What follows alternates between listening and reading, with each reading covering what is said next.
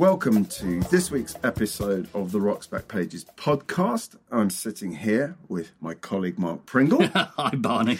We will be talking about the reissue of Gene Clark's cult nineteen seventy-four album, No Other. We will also be talking about the week's new audio interview, which is with Simply Red's Mick Hucknall. And we will, as ever, be talking about everything that's new on Rocks Back Pages this coming week. First, it's our enormous pleasure to welcome our special guest, Mick Brown. Hi. Hi, Mick. Mark. Great privilege to be here, it really is. Well, I don't know about privilege. It's a privilege for us. It's a privilege for us. The privilege is all ours. We're really, really delighted to have you, Mick. Thank I mean, you. Mick is living proof that great writers can also be really, really nice people. No, please. stop. Stop. There aren't many. Right here. No, but you, you are. You're, you're a writer that I've read since the seventies, and you know, you just you just are a fundamentally decent human being. Oh, we're we're very, we're very we're, we're really, really happy to have you here. You will be talking a little bit later about Gene Clark because mm-hmm. one of the pieces that we're featuring is by you from nineteen seventy-six. Okay. I'm really looking forward to that. But we really want to start the episode by talking to you about your career as a music writer. And I know you you know, you, you are now a respected feature writer for The Telegraph and have been for some years. But you, you certainly started, did you not, as as a music writer. In fact, as a real like music. Can we even say kind of fanboy, soul music fanboy? I think fan we can boy. say music fanatic, soul boy, yeah. I was. I had a very blessed sort of adolescence, if you like. I had an elder cousin, a very close family friend, who in turn had an elder brother who would go to the Flamingo, yeah. was into jazz and so yep. forth. That was Anthony, and, and John inherited Anthony's taste, and then John very kindly passed that on to me. Yeah. So if I remember the first live gig I ever saw, I was about fourteen, and it was James Brown's first ever gig in Britain. Seriously? Yeah. Oh, uh, my God. In what, what, what Walthamstow. Year? What year was that? Uh, nineteen sixty-five. Wow. He played, yeah, so it was the time of Papa's Got a Brand New Bag. Oh, my God. Um, the invention of funk. You witnessed the birth of funk. In Walthamstow. In Walthamstow, of all places. Papa's got a brand new bag. And it was like seeing God. Uh, I mean, it really was. It was like seeing God on roller skates. Oh, it must um, have been so thrilling. Just going across the stage there with the famous flames and the the, the, the cape. Danny Ray putting the cape over the shoulders, the whole nine wow. yards. Fantastic. Uh, so from that moment on, really, I was... You were a slave to soul music. I was a slave to soul yeah. music. Yeah, so it was a very, very privileged sort of beginning. And in fact, it took me a long time, really, to broaden my tastes and to sort of take on board, you know, the Rolling Stones and the Beatles and yeah. you know, all the exciting things that were happening in sure. in English rock and roll at that time. I was very monomaniacal, you might say, about, about R and B. Excellent. And a wonderful man named Pete Wingfield, who I'm sure will be familiar with. Yes, to, well, we have on Rocks Back Pages. Right, and, uh, who, who, who produced some of my band's uh, tracks. Oh, there you go. Yeah, well, friendly. Pete was running a soul music fanzine at that point called Soul Beat. Yeah. And when Pete went off to university, I, I, I took that on. So I would sit there in my bedroom, hacking away at an old typewriter, using my mother's Roneo machine to print this thing out. um, and I had a Saturday job in a record shop in West Croydon, uh, near where I grew up, and would sell the sell these copies of Soul Beat there and by postal order and so forth. Actually, it, it was a wonderful education, really, because I, I would write to American R and B companies, Duke, Stax, Atlantic, all sorts of people. And every now and again, this sort of care package would arrive from the United Fantastic. States with these uh, priceless forty-fives and these beautiful eight by ten oh. promo photos. I mean, th- they must have been so intrigued. I know that that was Pete's experience, is how really intrigued they were by young white kids in England being absolutely knowledgeable and crazy about R and B music, about soul music. So they, they they must have just loved it, you know. I think so, yeah. I mean, they were always incredibly gracious and uh, incredibly kind. Uh, you know, that obviously would have been the experience of the arch fan of, of this period that we're talking about. Dave Godin, of course, yes. you know, who, who set up the Tamla Motown That's Appreciation right. Society. And basically organised the first Tamla Motown tour, which was fairly disastrous. They played to empty halls up and down the country. Exactly. It's extraordinary to think yeah, back know, on that, isn't it? Yeah.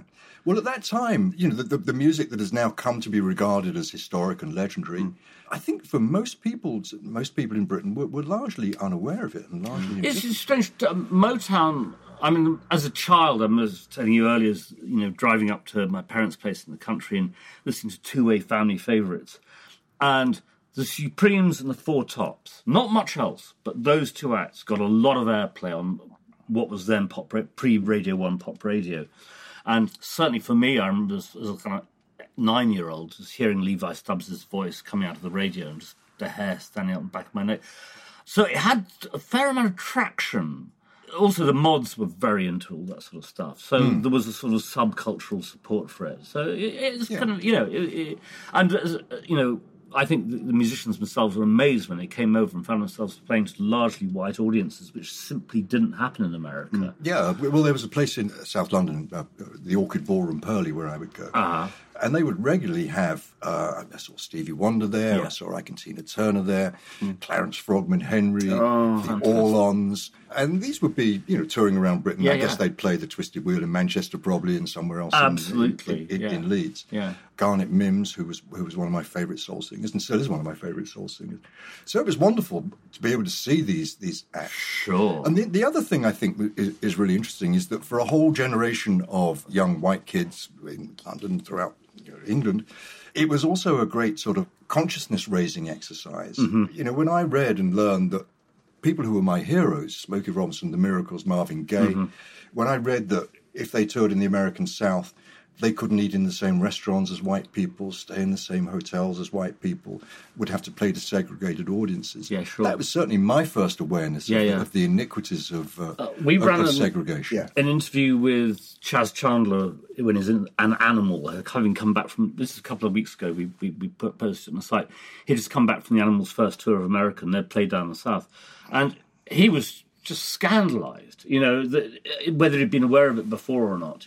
But the experience of going down there and seeing the fact that, I mean, he thought that black artists couldn't play in the South. In fact, they could. Obviously, the Chitlin Circuit existed. He wasn't aware of that. But but the, the rigid nature of the segregation about you wouldn't get black people going to the same shows as white people and so on and so forth. Mm. Was, for him, was just an eye-opener. Yeah. Since we're talking about soul music, Mick, the first of the pieces that we're featuring by you is an interview with Marvin Gaye. Ah. Now, this isn't from the sixties or even the seventies. In fact, it's from nineteen eighty-one. Right. The Guardian. You were then writing for The Guardian. And it's a really interesting encounter with a strange man. A stubborn kind of fella. Stubborn kind of fella. When he's actually living in London at this moment. You was... describe him living in this rather opulent West End flat yeah. and doing interviews in a tuxedo. That's right. Well... It was a very, it was a very strange and indeed memorable encounter, and I'm, I'm not quite sure of what his diary was like at that time. But I arrived early for the for the interview, as I as I tended to do, and the door to this uh, the service flat just off the Edgware Road, one of those big apartment blocks. Mm-hmm. The door was opened by a very lovely blonde lady who I took to be his girlfriend, and there was a, a small child running around as well. I'm not sure it was his child. And so I waited, and, and then Marvin came in. He was wearing the tuxedo when he came back. This is sort of about five o'clock in the afternoon. He was going to be going off later on in the tuxedo. And conducted the interview in his bedroom, lying on the bed, sort of reclining in a, in a, in a rather Pasha-like sort of way. Uh, but he was brilliant. I was just entranced and, and captivated. And, and you got the sense that here was somebody...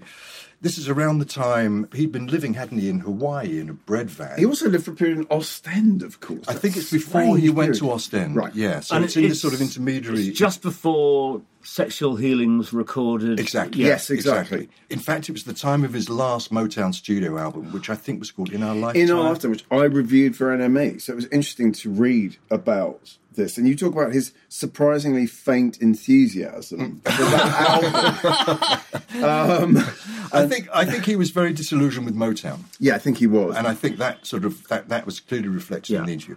But the sense I also got was of a man sort of torn between God and the devil. Yeah, yeah. yeah. And he talked a lot about that in, in, in very sort of almost mystical sort of and, and, yeah. and rather sort of melancholic terms about about the struggles that he'd had with himself. Yeah, yeah. And clearly He's he was a really tormented man, guy, wasn't he? He was a very tormented yeah. guy. Yeah. Very tormented And that guy. makes his interviews very interesting because he's... It's almost like he's got no boundaries. He will he will just say things that, you know, any mm. press officer would say, don't don't talk about that. Right. He's extraordinarily yeah. open. Yeah. I, I mean, his father wasn't just religious. He was fanatically religious. He was, uh, he was, uh, he was a preacher, I think. Yes, yes he, he was. was, but of a particularly sort of odd sectarian type. You know, mm. he wasn't your average gospel man, you know. Mm. And the tensions that existed within the family from... from his childhood, I'd imagine, mm. sort of formed him in that respect. Yeah. I mean, because others had it. Al Green had that to some extent. Little Richards is a great example.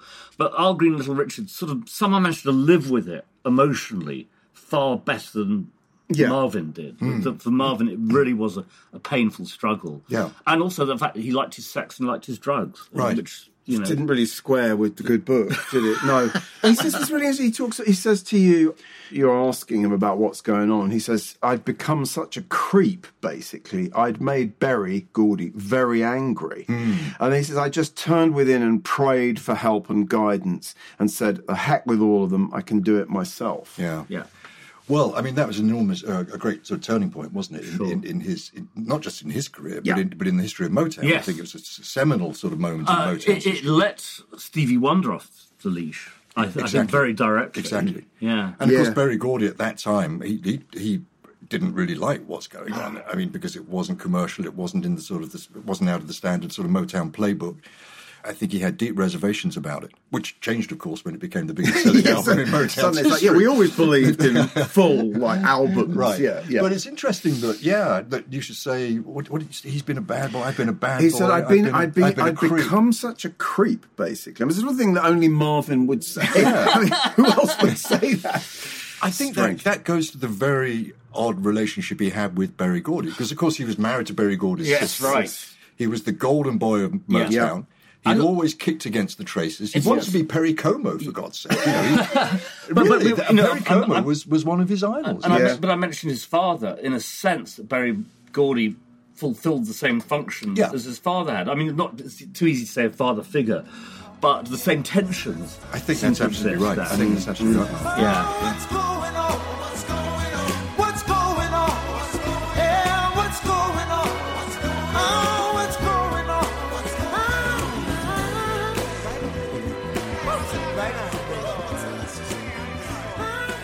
Can we go back from there to sounds? I'm intrigued as to how how you got from soul beat to sounds, and it's quite a jump. Yeah, well, I, I, I soul beat finished when I was about sixteen, um, so there was quite a jump. I'd always wanted to be a journalist, yeah. but I, I didn't have the necessary qualifications to. To, to join a local newspaper or anything. Mm-hmm. You didn't alone. train as a journalist? I didn't train as a journalist. Um, I, I remember, uh, it probably was on my sixteenth birthday, my parents giving me a, a sort of journalist-style trench coat. uh, thinking that would do the trick. Thinking that might help me along in my career. And literally walking up and down Fleet Street, going into every sort of newspaper office, yeah. as, which were then on Fleet Street, and saying, you know, uh, give me a job. But that didn't work. So so I I did all sorts of various, all, all sorts of things until I finally managed to sort of wiggle my way into into journalism. And then I went to live in America in nineteen seventy-four, right, which is where Gene Clark comes in, in, in yes. a sense. And so I was writing there in Los Angeles, living in Los Angeles, writing for the Los Angeles Free Press, little bits and pieces. For did the, you write for the Los Angeles? How much Free did you Press? Write for the Free, as they call um, it? Not a lot. Right, I mean, I was up. just doing sort of interviews with musicians and artists. I must dig up because the archive is available online. Oh, really? Yes. Yeah. So I'm no, I mean, some I, of your stuff out. I was there with the lady who's now my wife, and been my wife ever since we got married in Los Angeles. In fact, is she's not American. Is she American? No, she's she's, she's, she's just she, she's, she was there. Yeah, she yeah. was there. She she. I went first of all to live in New York. Then Patricia joined me, and we took a. A fifteen dollars bus ride across America in something called the Magic Bus, which was this sort of poor driven man's, by Keith Moon, poor man's version of Ken Kesey, um, uh, and ended up living in living in L A and, okay. and were so poor at one point that we were actually selling our blood to sort of to, to, to which you could do in Los yes. Angeles at that point. Uh, so I'm getting off the subject. No, no, no, there's very much on the subject. No, it's actually it's really interesting because the second piece, which is this wonderful piece you wrote about Mac Rebenak, Doctor John.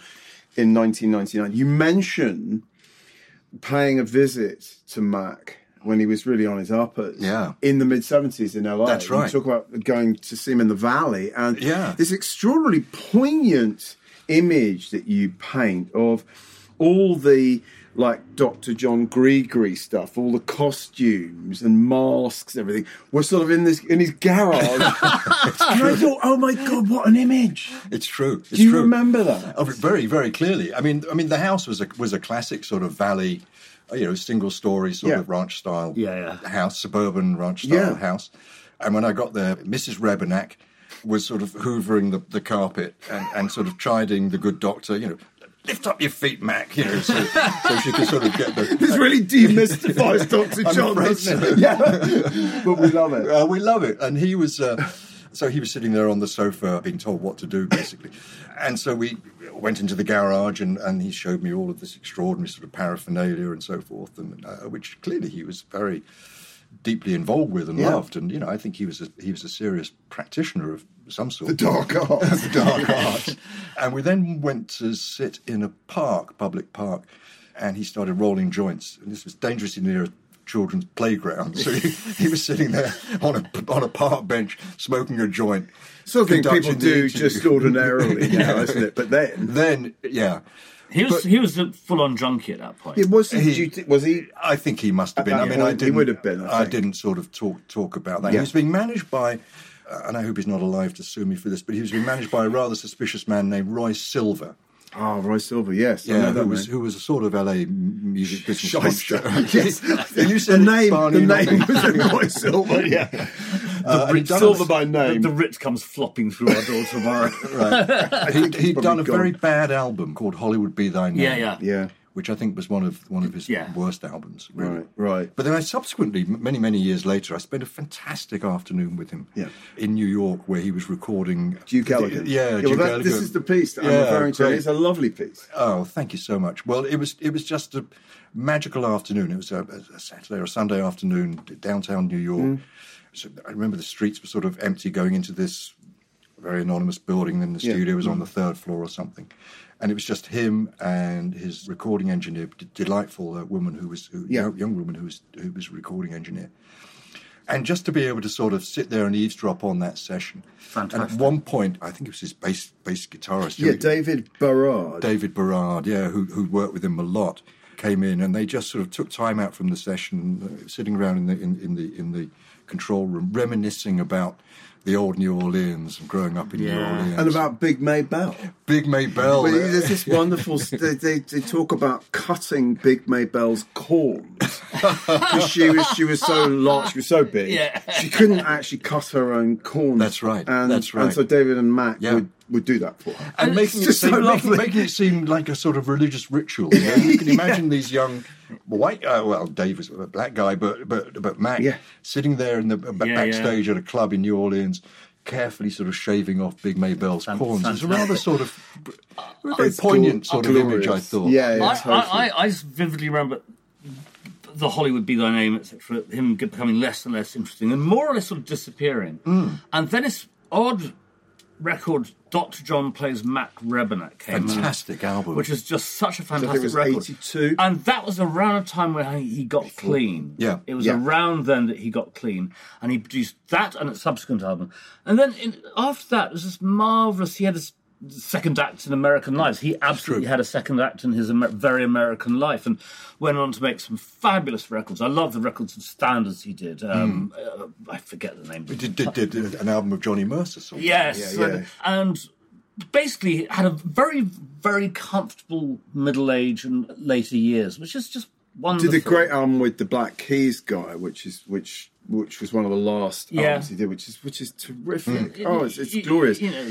It's, and Clean, such a lovely man. So yeah, just a big heart. No, he was sweetheart. He was wonderful. Yeah. I, I, I just and so fell in funny. love with him. Really, we've got this wonderful audio interview on the site where basically he and Jerry Wexler are just rapping. Yeah, they're working on the Gumbo. That's right, they're working uh-huh. on the Gumbo. He's certainly, like, and he, you know, he's still down, a junkie at he, that. Point. Yes, yeah. but but he, he the, the two of them are just talking about stuff, and the guy can just tell stories forever, you know. And it's, it's interesting. I mean, a white guy in New Orleans, and he was a white guy. He kind of that tends mm. to get slightly glossed over in a very, very segregated city. Mm. And he's working with people like Bobby Charles, another white R and B guy, but also working with Alan Toussaint and so on and so forth. I mean, what a the life. White guys down there were very black. some of them, some of them were. I, I without, would say blacker than some. Yeah, I think. I mean, he was he, he was a regular fixture at what uh, Cosima Matass's yeah. yeah, studio, yeah. wasn't he? So he was he was playing on all sorts of all mm-hmm. sorts of sessions from a yeah. very young age. Yeah, I mean, in, in Polling's, you know, paid nothing, and so I mean, that's why he went to Los Angeles in the first place, where he was paid a lot more, where he was paid a hell of a lot more, yeah, uh, yeah. as a sort of. adjunct the Wrecking Crew. He was like the, the third pianist called to a Wrecking Crew yeah, session. Played on the Sonny and Cher record. Yeah, abs- absolutely. As, as, as was Leon Russell. Lamos. I think he calls them in your piece, he calls them lames. Lames. Sessions. So like, I get, yeah, Sonny and Cher were lames. Such a great But word. You talk about his Hulk Queen, you talk about that L A period, which of course birthed Gree Gree and the Night Doctor and all that yeah. stuff. It's just, there's a lovely phrase that you're in the studio with him, this is ninety-nine, talking about Ellington. You describe him beautifully, and uh, I've done one in-person interview with him, and this is absolutely how I remember him. He has a big child's face hidden behind grey whiskers and sleepy eyes which close as the music plays, the cheroot burning an inch or two of ash between his fingers until it falls unnoticed on his jeans. Yeah, I remember oh, that lovely. big, that big, that big child face. It was a big yeah. baby face. Yeah, yeah. yeah. yeah. Just with this sly smile coming out. I felt really sad when he died. Yeah, yeah. Um, I did too. Just not just because I love so much of his music, yeah, yeah. But, but I just um, have this memory of, su- of such a darling yeah. man. But I'm also really, r- really glad that he lived as long as he did. Given his lifestyle, he could have died a hell of a lot earlier than yeah. he did. And that he had, as I said, the second act in his life. He had a really wonderful last, last sort of two decades. Baby, it's you and all the stars above. We're just an innocent love, love, love, loving you.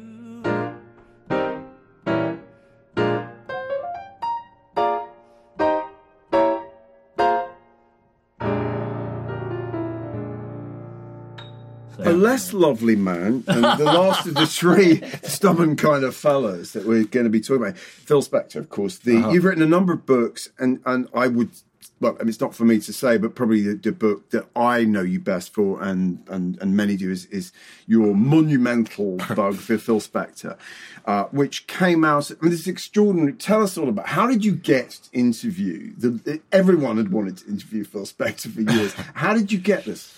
Uh, and this is two thousand three. Yeah, well, it was, it was myself and a, and, a, and a colleague and friend at the Telegraph Magazine then, Casper Llewellyn-Smith, mm. and, and we, we had a sort of hit list of, you know, who are the great people that, yeah. that we should really try and interview. And Phil was near the top, if not at the top. Yeah. And so we managed to track down a telephone number uh, for the local directory yeah. and called this telephone number and got through to his... P A, eventually his P A, mm. who was Hal Blaine's daughter. Hal Blaine's uh, daughter? Yeah, was Michelle, who was absolutely delightful. Michelle, of course. And she uh, said, well, well, we'll think about this. And she came to London at one point and went to meet her and, and talked about... And there was a there was a sort of an air of kind of protectiveness about this whole exercise. Mm-hmm. You know, Phil doesn't like to talk, and there are things that Phil doesn't like to talk about. Anyway, so eventually it happened, and I went out to Los Angeles, booked into the Hyatt House, the Riot House, and I was told to wait for a phone call, and a phone call came saying, it's not going to happen today, which I thought, it's not, it's not going to happen at all. Anyway, I, eventually the phone rings again, and I was told that I'd be collected from the Hyatt at midday the following day. And I came downstairs at the anointed time, and there was this magnificent nineteen sixty-five Rolls-Royce Silver Cloud parked outside. Uh, with a with a liveried chauffeur. Uh, it's straight out of, of sort of Sunset Boulevard, isn't it? Or Citizen Kane, of course. That she well, uh, a small crowd had gathered to look at this car. Yeah. And I sort of shambled out of the hotel, and, and the doors held open, I get in. He then tries to start the car, and, and it doesn't start. Brilliant. More bathos for the episode. So... Uh, cab driver comes over and gets some jump leads, and so we had to get, jump lead the thing starting. Fantastic. But eventually we set off towards Alhambra, which yeah. is a very unprepossessing part of L A where Phil was living in this extraordinary Pyrenees castle. And boy, this felt like a car that could tell stories, you know. It was, it was there was um, I remember there cars, were, could cars, yeah, could cars could talk. Uh, black silk curtains, you know, yeah. sort of pull back and sinking in. It's like like being on an ocean liner. Uh, and we eventually get to the house and uh, walk up the one hundred forty steps, as Phil um, liked people to do. I just had just had the most extraordinary extraordinary interview. Yeah. Uh, it is an extraordinary interview. Well, uh, nothing to do with me, I have to say. I mean, I, I think it was just a moment when yeah. he was, when he was somehow in a in, in a, a rare little pocket of time, you yeah. know, where he was yeah. ready to talk. Almost the first thing I said to him was, "How are you doing?" And his reply was, "I've not been well." Yeah. And it just went on from there, and, and talked about how he had demons inside, mm. and I'm not schizophrenic, but I take medication for schizophrenia. My parents were first cousins, so I've always wondered. But anyway, so just wow. the most, probably the most extraordinary interview I've I've ever had the privilege of, uh, of of conducting, really. But when I left the house early evening, after I'd been there four or five hours, the phrase that kept resonating in my mind was, I'm trying to be a reasonable man. I'm yes. trying to be a reasonable man. Yes. He says, I'm not ever going, I'm never going to be happy. Yeah. Happiness isn't on. Yeah. But I'm trying to get reasonable. Yeah. I mean, that's just strange. Yeah. Well, I've, rereading this, this interview, and of course, I, I mean, I read, I read the book, Tearing Down the Wall of Sound. It's just sort of how, in a sense, Phil is still the same guy that Tom Wolfe wrote about in, what, sixty-five? Yeah. The Tycoon of Tea. Yeah. This, this extraordinary little guy with all kinds of hang-ups and problems. His father committed suicide, but still almost kind of playing this Citizen Kane, this Charles Foster Kane of yeah. pop role. Absolutely. I mean, and you mentioned that Zippity Doo Dah was the first Spector record you ever heard. I mm. mean, I expect for all of us who... I kind of worship Phil Spector. I mean, I really do think he was the greatest. Yeah, me too. The, the ultimate kind of yeah. pop visionary. Yeah. Those records are extraordinary. So you'd had this kind of relationship with those records all the way through to twenty oh three. And then you, then you meet this auteur. And, it, and, and does he not shoot that the woman? Well, this we- is the most extraordinary thing of all. Yeah, I mean, what is it, four weeks after, five weeks after the interview, my piece was published in the Telegraph Magazine. Extraordinary picture of Phil as I had met him, wearing his sort of Louis Cannes wig, tupo, yeah. uh, and, and with this sort of Prozac smile on his face. Uh, uh, and the cover line was, "Found Pop's Lost Genius." That was on the Saturday. On the Monday, I was visiting the Telegraph office, and somebody came down from upstairs and said, well, "What did you say to upset Phil Spector?" I said, so it wasn't why? Your fault. Well, uh, there is a coda to this, which I'll tell you, but I don't want to belabor the story. So we turned on the television, and there was the castle with the, the yellow police tape and the detectives in boxy suits, you know, moving around. And at that point, the story was, unidentified woman found shot dead in Phil Spector's right. house. And Casper and I looked at each other and said, God, he's read the piece and he's shot Michelle Blaine. Okay. That was... That's what you, see, that you, was you thought. Our yeah. automatic assumption. Yeah, yeah. And it was only some hours later that it was revealed that it was this poor, poor woman, Lana Clarkson, yeah. who he'd picked up in the House of Blues, taken back to the to the castle, and who was evidently trying to leave. She was shot sitting at the sitting beside the back door with her purse over her shoulder. Yeah. And one can just... Phil, of course, had a, had a terrible history of not wanting... Women to leave. Women to leave. That's right. And one can just imagine her saying, Phil, it's, tell the chauffeur, it's, it's time to go home. Mm. It's time. When she got in the car, leaving the House of Blues, she leaned across to the chauffeur and said, it's just one drink, I'm going to be quick. And Phil had said, you don't talk to the driver. So she'd been in there... Uh, probably two, maybe maybe three hours. So I, I think he detained her much much longer than she yeah. wanted to be detained. She yeah. was she was she was trying to trying to leave. So yeah, there was this, and and, and a, a curious coda to this is that is that more recently David Mamet mm-hmm. made a film called Spector, an H B O film mm-hmm. about the trial, which starred Al Pacino as Spector and Helen Mirren played the lead attorney. Mm-hmm. And the opening scene of the film shows Helen Mirren arriving from New York in the other attorney's uh, office in L A. Uh, and he says, uh, he's brandishing some papers and says, Telegraph Magazine, London, Phil read the piece and it set him off. Oh, no! I haven't seen that film, but my God. Um, but that's, wow. that's not the case. You do, this is, you're, you're convinced it's fiction. I know, no, I know it's not the case, because okay. I subsequently spoke to Michelle. Right. I, I, I, mm. She said, as I was leaving Phil's house, she said, you know, be sure to send us copies of the magazine. Mm. So uh, we FedExed over some early copies, early binds, to arrive on the Saturday morning in mm-hmm. L A, the time it would have been published in uh, London. Mm. Uh, they... either didn't arrive or she assured me they hadn't been read.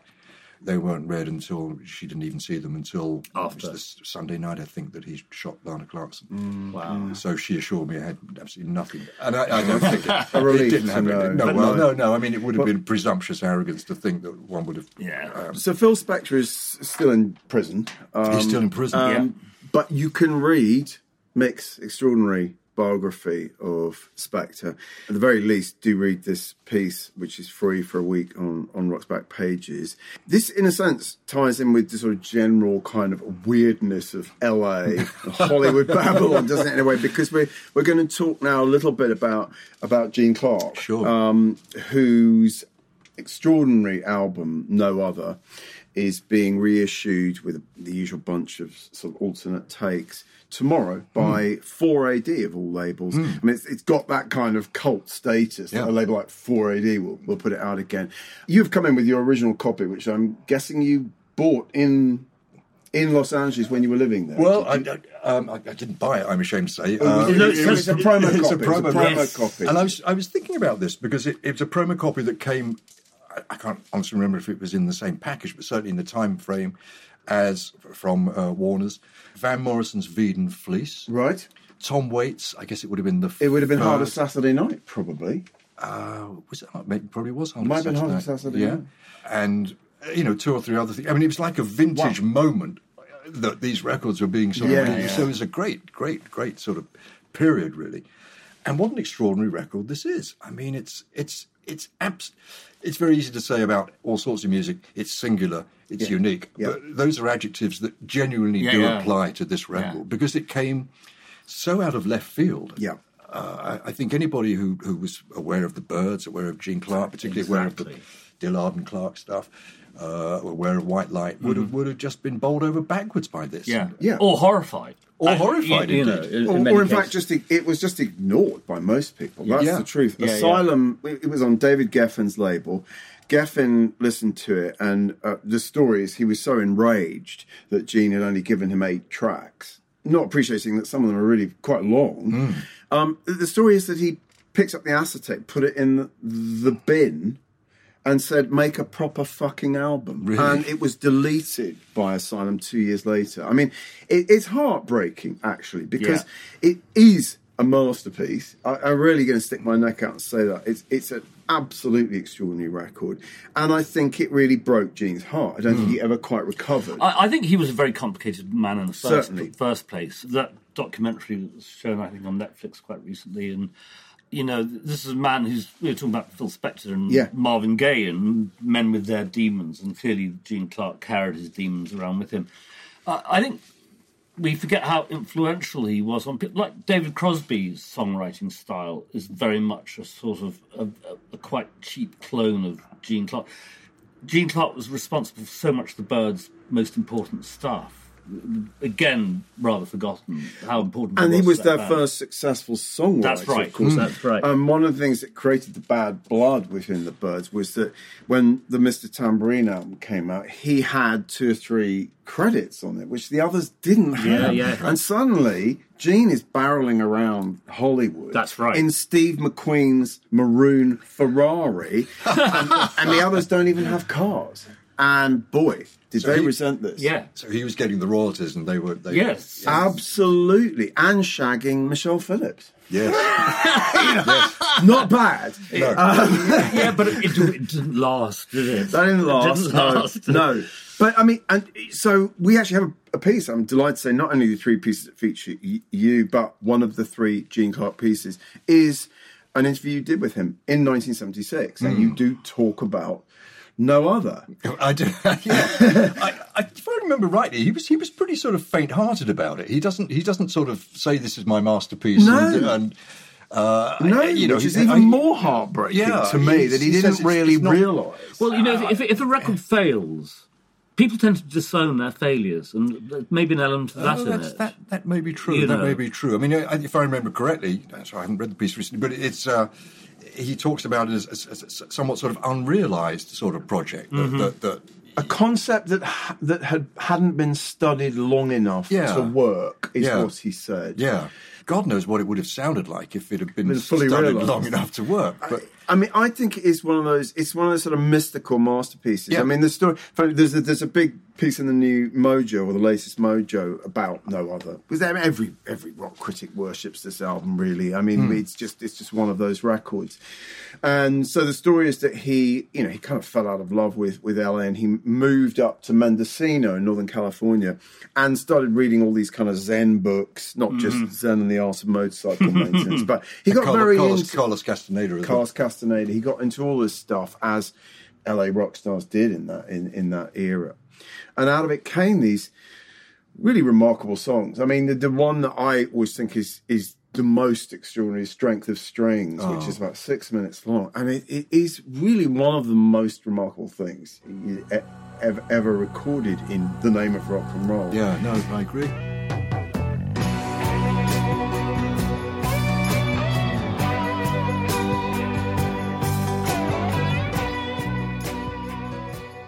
And Some Misunderstanding, From a Silver File. The, these songs are, I, they're, they've got the kind of grandeur and power and mystical kind of magnificence about them that uh, I, I can't really compare it to anything.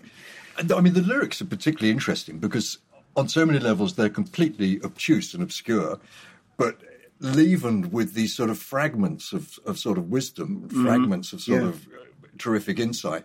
But I think if you would actually sit down and try and decipher them, yeah. uh, you know, you'd have you'd have a bit of difficulty really. And, and it's clearly, uh, I mean, the story goes, wasn't it, that he was there meditating on the edge of the cliff, you know, overlooking the Pacific. Yeah, and the, in Mendocino. Yeah, yeah, and these were the processes that uh, through these processes, uh, no drugs involved, which was probably rare for the time. I mean, his his partner, wife at that time, insisted that he that he wasn't taking mescaline, he wasn't wasn't. Mm-hmm. taking L S D or whatever. And yet there seem to be these drug references in the lyrics. Very you know, much we so. We all need Very, a fix. Exactly. And I think precisely that, yeah. I don't know whether that's just a figure of speech of the time or whether maybe. it's... Whether it's I mean, literally. He certainly did his share of drugs. Yeah. You know? yeah. He um, actually ended up falling to a bottle. I mean, he did become a chronic alcoholic. Yeah. yeah. And, and, um, and died so young, yeah. forty-six yeah. when he died. Died so, so yeah. tragically young. And actually, it, it really to sort of underscore that tragedy, the, the last of the... of the pieces that we've selected is is by Steve Rosa from Goldmine, published June ninety-one. It's essentially, so Gene has just died, and, and I think, I think I'm right saying Gene has just died, and Steve writes about the very last gigs that Gene ever played, which were in L A, in what was called the, the Cine Grill, which was in the old Roosevelt Hotel opposite the Chinese, oh, okay. Grauman's Chinese oh, Theatre. Right. And it was a five-night stand at Cine Grill, booked on the basis that the Byrds had just been inducted into the, Hall of, mm. the Rock and Roll Hall of Fame. Right. But it was woefully underpromoted. Almost no one showed up. It, it, it's heartbreaking to read this story. I mean, St- Rosa says he, he was great. Mm. He was wonderful. But the fact that Gene Clark, who was always the mysterious mm. guy in the Byrds, wasn't mm. he, in a way, the fact that th- those were the last shows and nobody bothered turning up to see him. Oh, that's terrible. It's, yeah. tragic, it's heartbreaking. It? You do get the sense of him very much as, th- throughout his career, as very much an outsider yeah. and, and a slightly, I don't want to say lost figure, but a slightly... isolated figure, yeah. a, a man in his own dreams, you know, not not not someone that's really yeah. sort of able to reach out and connect. And the opposite uh, of David Crosby in a yeah. way. I mean, yeah. he was, I think, quite introverted, quite melancholic, a real sort of a sort of. Yeah, he was this kind of Missouri farm boy who'd come to L A, and he, but he was a real sort of poet, a kind of mystical poet. Yeah. And didn't I mean Crosby bullied him, didn't he, in the Byrds? I think. Every, well, I mean, you you mentioned I think somewhere in the piece about Chris Hillman saying something like, "Gene wasn't that important to the Byrds." I mean, he, he wrote, "I'll feel a whole lot better," yeah. and these. Beautiful ballads like uh, Here Without You and If You're Gone. Oh my God, yeah. they are just uh, yeah, an extraordinary thing for for Chris Hillman to say. I'm sure he would he would re- regret, re- regret having having having, yeah, having, I think having, so. having having said that. Yeah. But what's so extraordinary about No Other is is that it is this kaleidoscopic sort of um, yeah. I, I don't want to say car crash because that's very negative, but it's this kaleidoscopic fusion of so many different elements. Yes. And if you look on Wikipedia, the, the, the, the description on Wikipedia, it's sort of country, folk, gospel, jazz, yeah. R and B. Yeah. It, it, it doesn't sound like a Los Angeles record. It doesn't. It doesn't have any of the fingerprints that one associates certainly with of that period. Of that certainly period. Of that period. Even though it was sort of, in some sense, the, the ultimate yeah. mid-seventies self-indulgent. one hundred thousand dollars, mm. I think, was spent yeah. on it, with this madcap producer, Thomas Jefferson, Jefferson Kay. Kay. And all these sessions. I mean, Claudia Lanier sings of on course. It. Of course. But you go from, like, like, the first track, Life's Greatest Fool, is, is almost, almost like pure country rock yeah. of the period. And then by the time it gets to the third track, the title track, it's almost like Gene is doing this kind of almost blaxploitation funk. Yeah. Because it's it's very strange that. Yeah, all of these different elements being mm. being brought in and yeah. somehow melded together in a way that, that, that actually works. You know, it's not as if they're fighting against each other. No. They, they yeah, all yeah. complement each yeah. other. Brilliant arrangements. Yeah. Extraordinary arrangements. Brilliant playing. Jesse Ed Davis guitar stuff is just yeah. phenomenal. Fantastic. Players. Craig yeah. Dirge uh, p- piano. I mean, it's an album that just repays endless listenings because you're always finding something new in those arrangements. You're always finding something new in, I never in get his bored lyrics. No, I've me too. Never I mean, get it, bored. It's extraordinary that it has had this second life. As you say, it did nothing when it was first. It's such a tragedy that he never got uh, to uh, experience. Yeah. And that. Really, it's the last ten years. It's become starting off as a sort of cult item and it's sort of like spread out from there. And now it's regarded as one of the great. I mean, records, and, and furthermore, you know. There's lots of other ex- great Gene Clark stuff. Um, we, we, we're putting together a, a Spotify playlist, which mm. includes tracks from like White Light yeah. and Roadmaster and the Gosdin Brothers album. I mean, I, I mean, there's. I could probably mm. put together fifty tracks yeah. that Gene Clark had some hand in, whether it's Bird's track, and I mean, they're all, I think, great. I mean, Spanish truly guitar. Great. Spanish guitar. Spanish guitar. I mean, which Bob do, Dylan yeah. said is one of the greatest songs ever yeah, written. Yeah, I mean, uh, uh, he's unique. Yeah.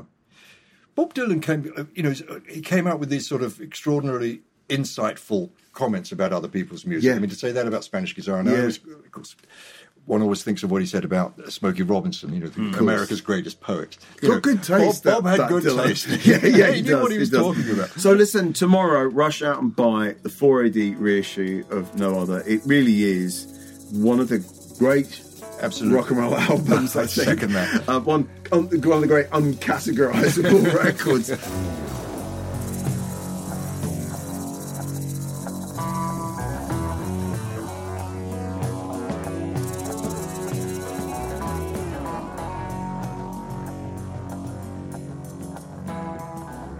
We're now going to. Thanks so much for your just your your input and insight on that, no, Mick. You know, we're, we're on, we're, we we always say at this point, stick around because we're now going to talk about everything that's new for subscribers to Rocks Back Pages. Starting, Mark, with the week's audio interview. Yeah, this is uh, once again Maureen Payton gets into a cab with an from the Mail on Sunday. From the Mail on Sunday. This is her routine. We're a broad church, um, and in this case, it's Simply Red's Mick Hucknall. It's actually shortly to be no longer Simply Red's Mick Hucknall. They're about to do their last tour. He's already decided to break up the band, effectively. It's not about music. I mean, it's a Mail on Sunday piece. It's about lifestyle and so on and so forth.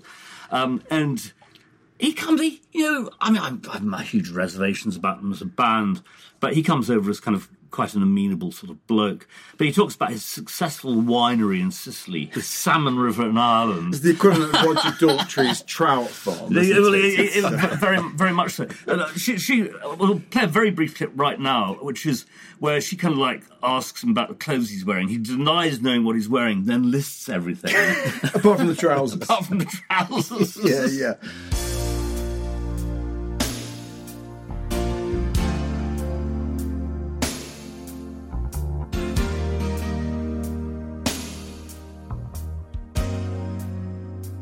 It was very elegant, very slim and elegant, and I love the coat. Is there any, any particular designer labels I can mention? Because this absolutely is a, no idea. This is a very star-conscious magazine.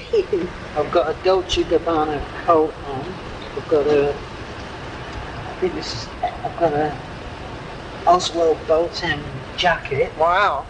I've got a, a Wintle shirt. I don't know what the trousers are. That's all right. Don't worry. That's enough to be going on with.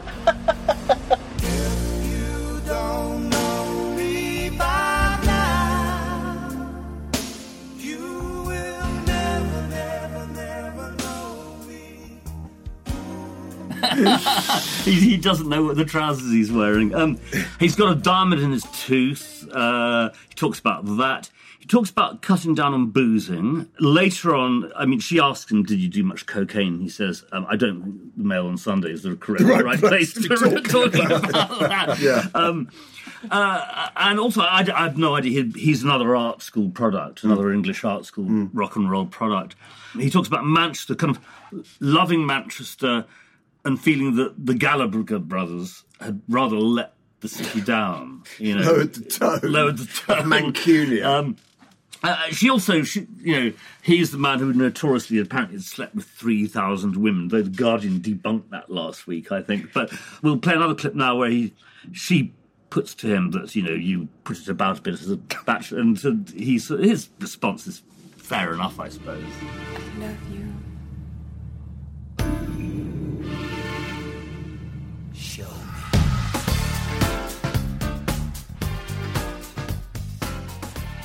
It's lovely, you know, because I mean, lots been written, obviously, about your, you know, past um, uh, dates and relationships and what have you.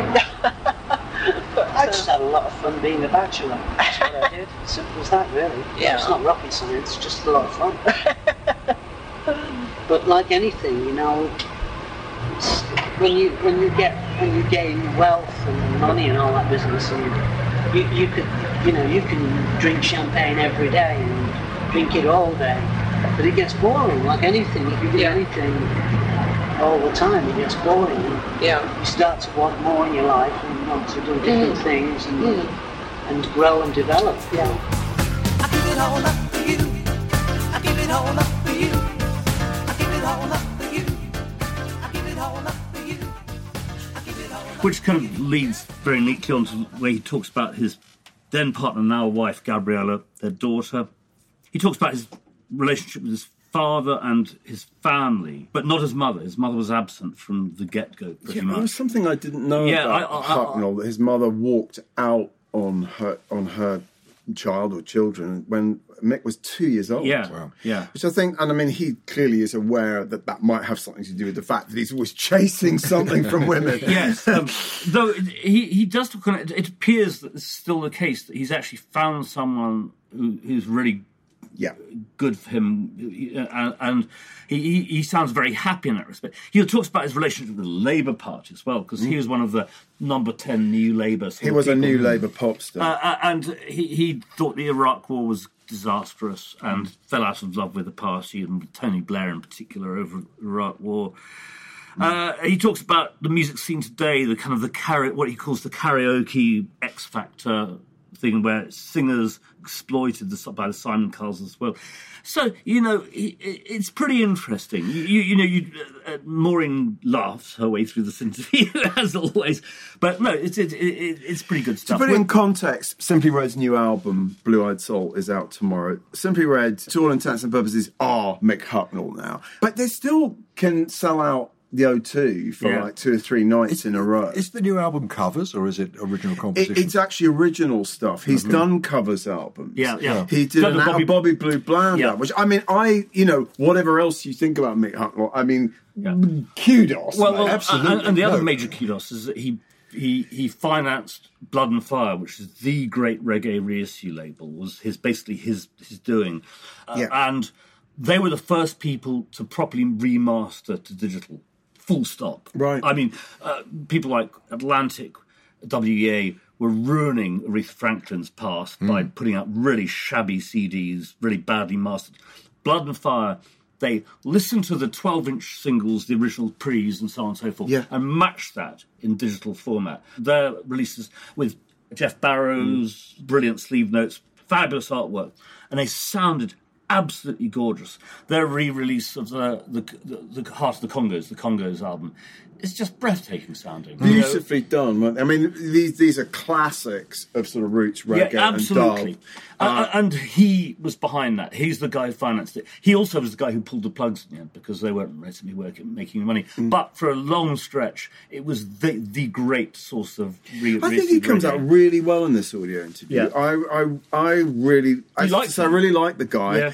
And furthermore, I listened to particularly the first three Simply Red mm-hmm. albums produced by Stuart Levine, and then Alex Sadkin mm-hmm. did the second one. And I think there's some rather good music yeah, on yeah. there. Well, he certainly had good taste. Oh, yeah. I mean, as you and could you, sing. Yeah, and you mentioned mentioned Bobby Bland. I mean, I mean, I think I'm right in saying the first single, mine is too tight to mention.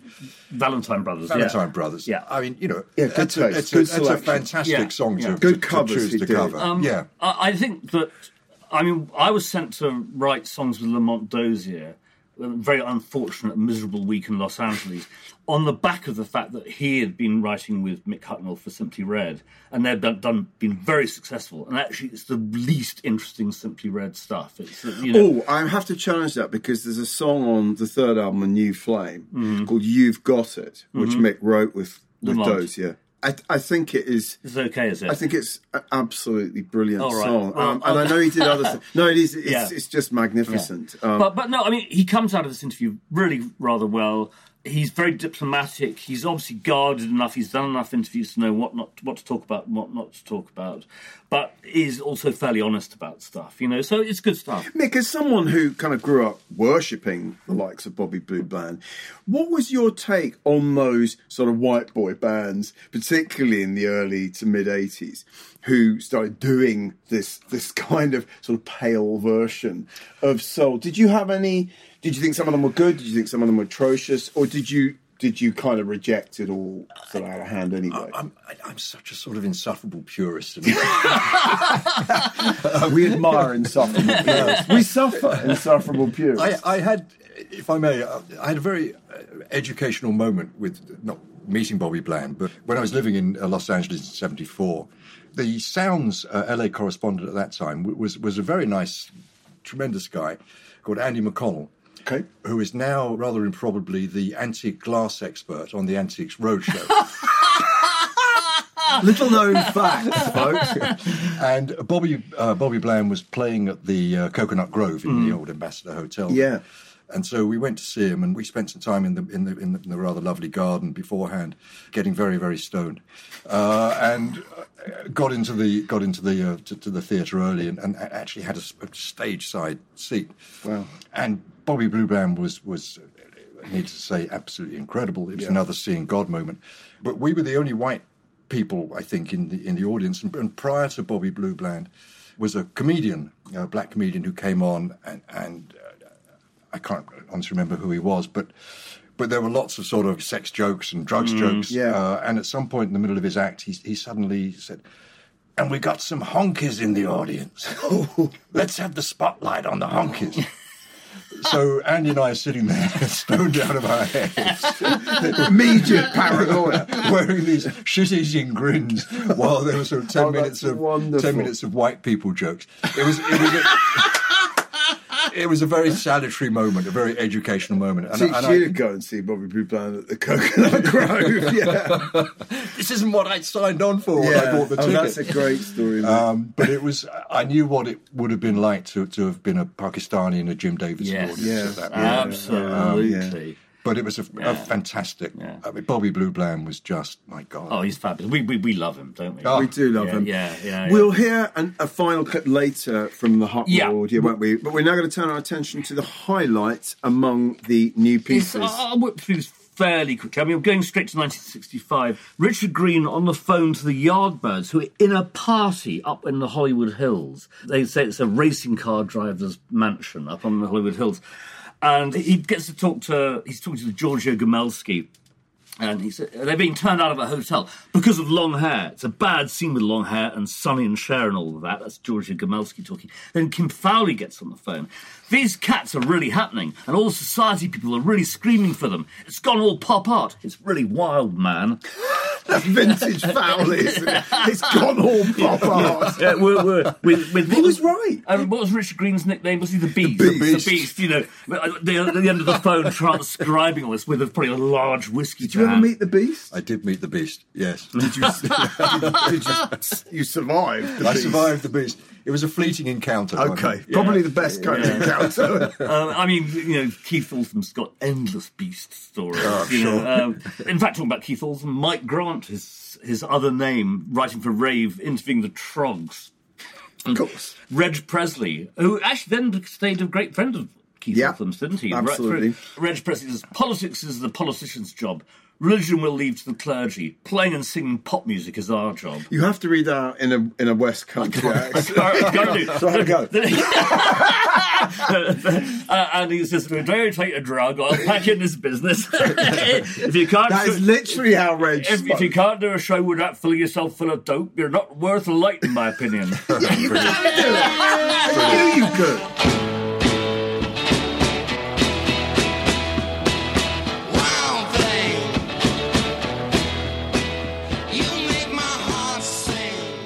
Jones in Record Mirror, it's, it's a bunch of capsule album reviews, but, you know, marvellously, in the twenty-sixth of July nineteen sixty-nine, the albums concerned are Stand by Sly and Family. Your favourite. And Quicksilver Messengers of Service's Happy Trails. Another favourite of yours and mine. Uh, yeah.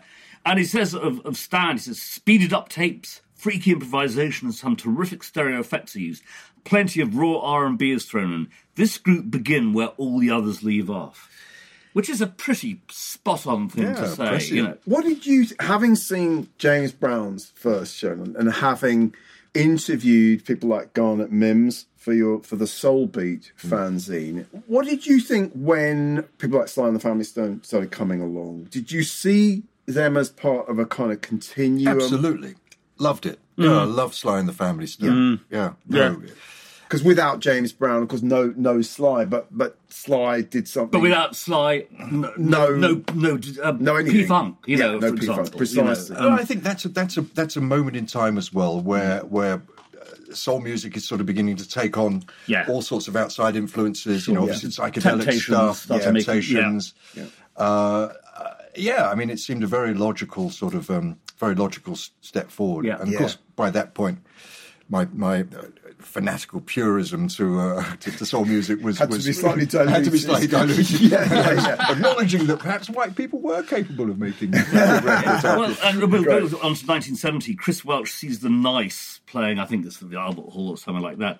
Oh no, it's the Royal Festival Hall. And America proved the climax needed. Keith appeared at the Festival Hall organ to play the introduction, and up went a great roar of approval as Brian Lee took up the theme. Emerson sprinted back to the stage and pounded the final choruses while ecstatic idiot dancers gesticulated all around. I mean, any of us who went to shows at the time well remember the idiot dancer. One or two of them, he said, covering his face, may have been indeed one of the idiot dancers.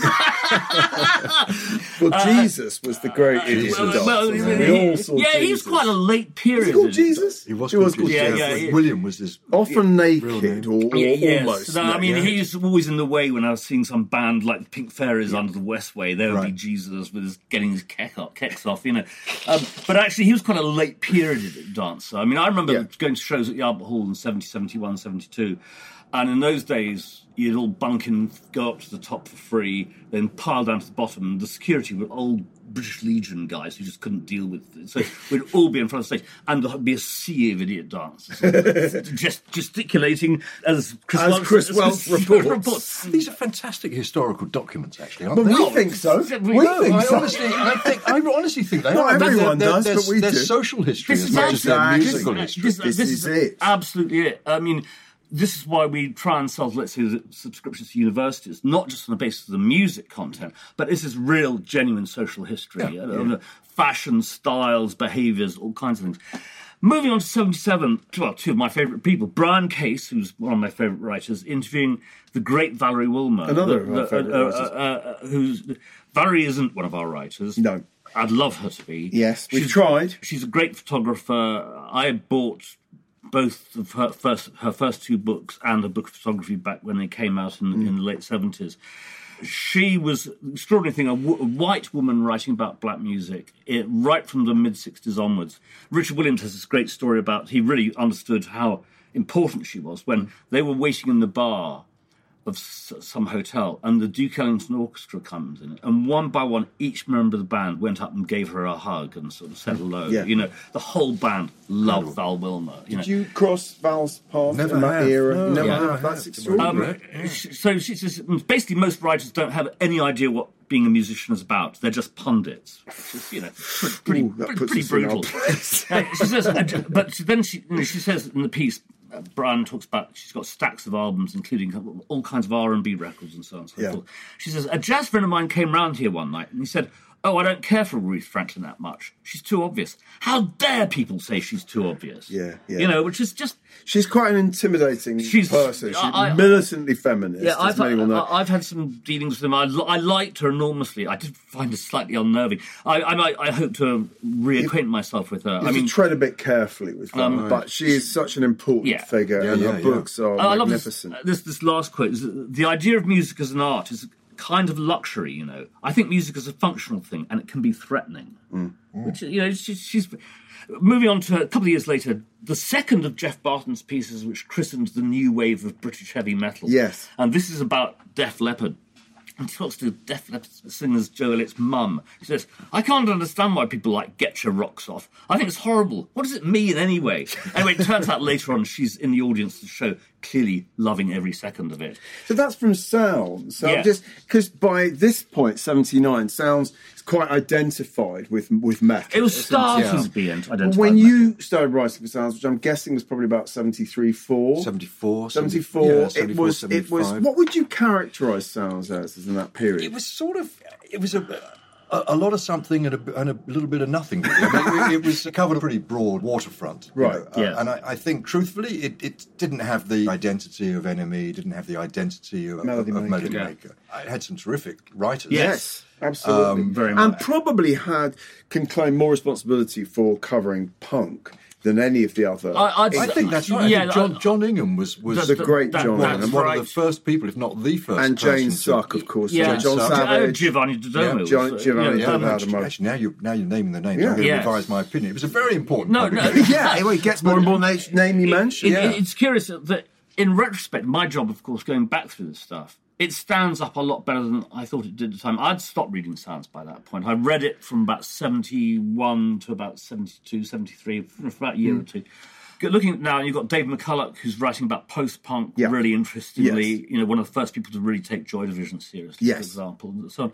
So it, it, it was a good mag. Yeah. Um, I, I, I was, I, if I may say, I, I, I was certainly very grateful to Sounds, you know, yes. uh, because it, it, it gave me... work, and I was able to work, and you know, yeah. we had a very happy association. Yeah. Who was the editor that you wrote for? Uh, would have been Alan, Alan Lewis. Lewis. Alan yeah, yeah, yeah. Exactly. And, and Barbara Sharon. We've was got there, Barbara was... coming in. Oh well, that's for the gonna... podcast. Well, that's going to be a. Great it's going to be a Sounds month. that's, that's, yeah. that's going to be a. Great um, and of course, it's wonderful Penny Valentine. You know, Penny Valentine, uh, Penny, you know, who is one of the, the few writers. Great. Who managed to do the transition from being an out-and-out pop writer in, in to being for, a rock writer for Disc and Music Echo in, in yeah. the mid sixties to being a serious rock writer in the early seventies, and wrote for Street Life as you did. I mean, yeah. we we don't have time to talk about Street Life, but one day I'd really like to because what a great yeah. publication Street Life that was, was fantastic. Yeah, well, I, bought, I, I think I bought every issue. I wish I kept them. We've we, got we, a pile we, of them here. We have got a pile. Of them. We've got a pile yeah. of them here. If you ever want to yeah. nose, nose around um, them. Back to Def Leppard. Actually, Steve Clark, who's the drummer who lost his arm, yes, right?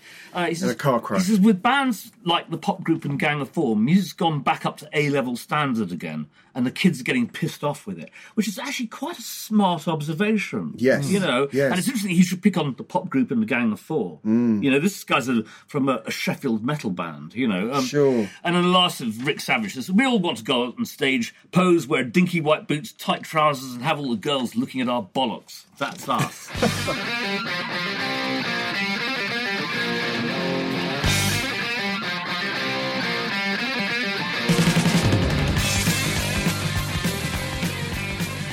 Barry Manilow, interviewed by Wayne Robbins for Newsday in eighty-nine, and he's trying to reinvent himself. He's he started bodybuilding because he was, you know, he says, he says, I never was a sports-minded fellow, not that I am right now, but I'm into giving myself a little mini body. I had it with being a skinny malink. Nice bit of Oive Jewish sort of skinny malink. Wayne Robbins, the author of mm-hmm. this, emailed me earlier in the week, and well, he, he sent us this piece, yeah, yeah. in fact, from from Newsday, and. He says, you know, I was trying to get Manilow to just be honest about his sexuality. Everybody knew that he was gay. Mm. And at this point, nineteen eighty-nine, he's still couldn't come out and say it. He's, I mean, he's, he talking, he's talking about his long-term girlfriend all the time in this interview. You know? Right. It's he, extraordinary he to hear the backstory. Yeah, it's he, like, is, yeah. is Wayne really... Come on, man. Everybody knows anyone. You may as well tell me. Yeah. yeah. D- it doesn't really come into the piece. He, he doesn't, no, well, I think he, he was he, obviously he, under yeah. strict orders yeah. not to bring but it out. But Malinos does say some interesting stuff. He says, if Billie Holiday got on stage at the Apollo, she'd be booed off it because she does not do vocal acrobatics the way everybody seems to want.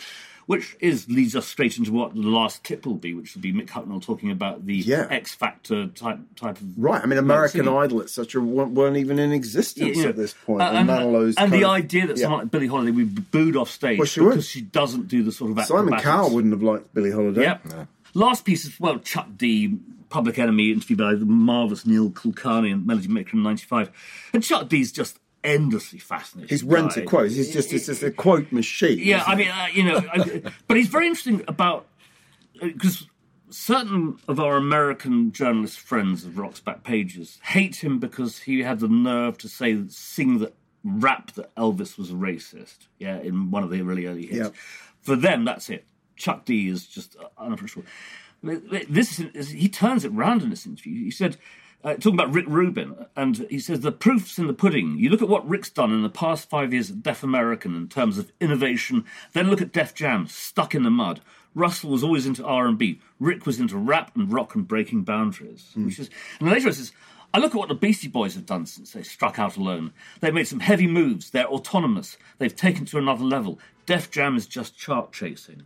You know, which is... That is, it's you know, really interesting to hear yeah. that, because...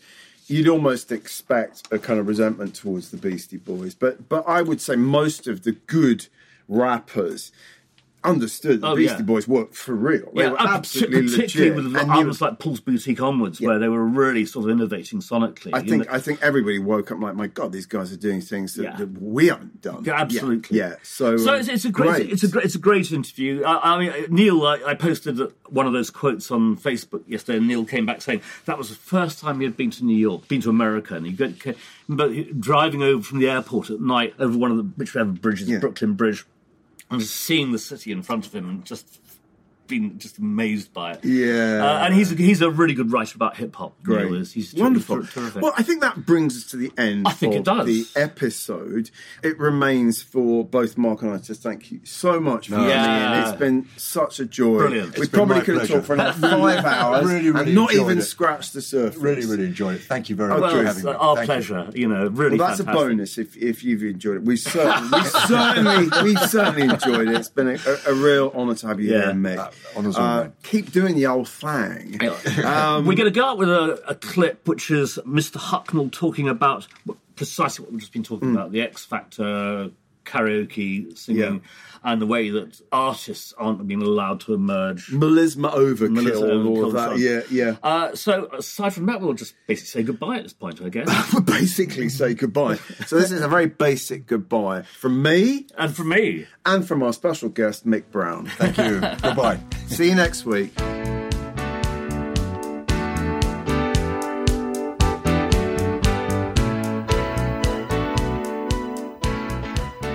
It's just that, you know, the, the music scene that we're in now is, is not the music scene that I particularly feel part of.